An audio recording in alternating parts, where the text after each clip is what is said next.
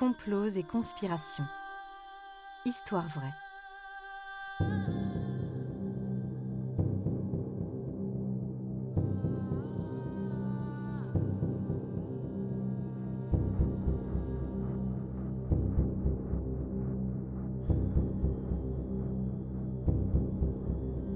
Un programme Studio Minuit. Idée originale John Mack. Musique David Rampillon.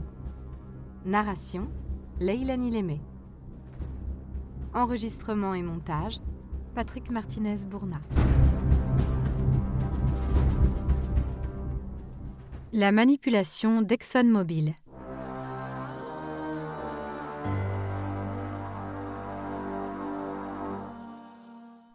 ExxonMobil est l'une des plus grosses compagnies au monde, spécialisée dans l'exploitation de pétrole et de gaz. Si la forme actuelle de l'entreprise est le fruit d'une fusion entre deux acteurs majeurs en 1999, la première conception de la compagnie remonte au XIXe siècle, avec la Standard Oil, fondée par un membre de la famille Rockefeller, et qui fut démantelée suite à la loi antitrust pour casser le monopole de l'entreprise sur le secteur de l'énergie.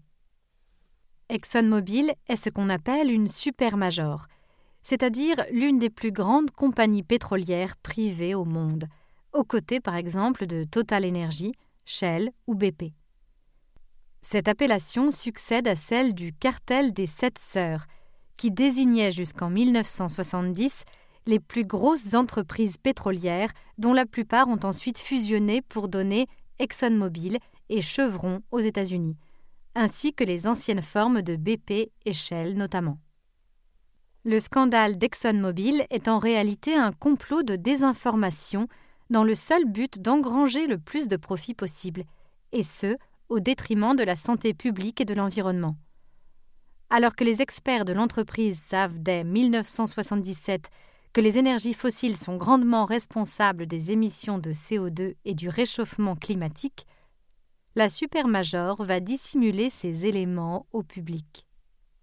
Pire encore, elle va entamer un travail de lobbying destiné à attaquer les discours contre le dérèglement climatique en niant d'une part le rôle des combustibles dans la production croissante de CO2, mais aussi en niant le rôle de l'activité humaine sur le réchauffement climatique d'autre part. Malgré vingt ans de rapports internes alarmants, ExxonMobil va vivement s'opposer aux accords de Kyoto sur le climat en 1997. Dans la lignée de sa désinformation sur le réchauffement climatique, l'entreprise va attaquer le GIEC lors de l'obtention du prix Nobel de la paix en 2007, conjointement avec l'ancien vice-président américain Al Gore. Le GIEC groupe d'experts intergouvernemental sur l'évolution du climat, est un organisme intergouvernemental chargé d'étudier les causes et les conséquences du dérèglement climatique en cours, dont on voit malheureusement les mises en garde de plus en plus intenses et fréquentes ces dernières années. Pour ExxonMobil, il s'agit d'un frein à l'abondance de bénéfices et donc un ennemi.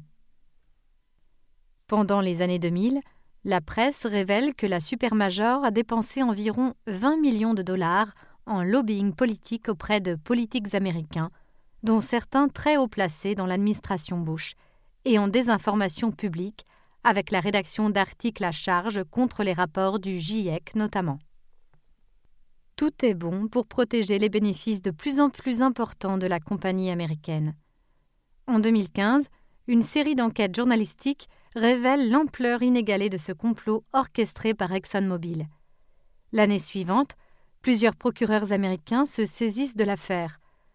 Au même moment, une revue scientifique démontre l'action frauduleuse mise en place durant près de 40 ans par ExxonMobil, manipulant l'opinion publique avec le financement massif d'articles mensongers. Rappelons que cela a lieu alors même que ces experts affirmait le lien entre les énergies fossiles et le réchauffement climatique, reconnaissant le très lourd impact de l'activité humaine dans ce phénomène, dont les conséquences sont et seront dramatiques. Le New York Times, souvent utilisé par l'entreprise pour publier ses articles, met alors à jour sa charte éthique, interdisant dorénavant les articles publicitaires trompeurs.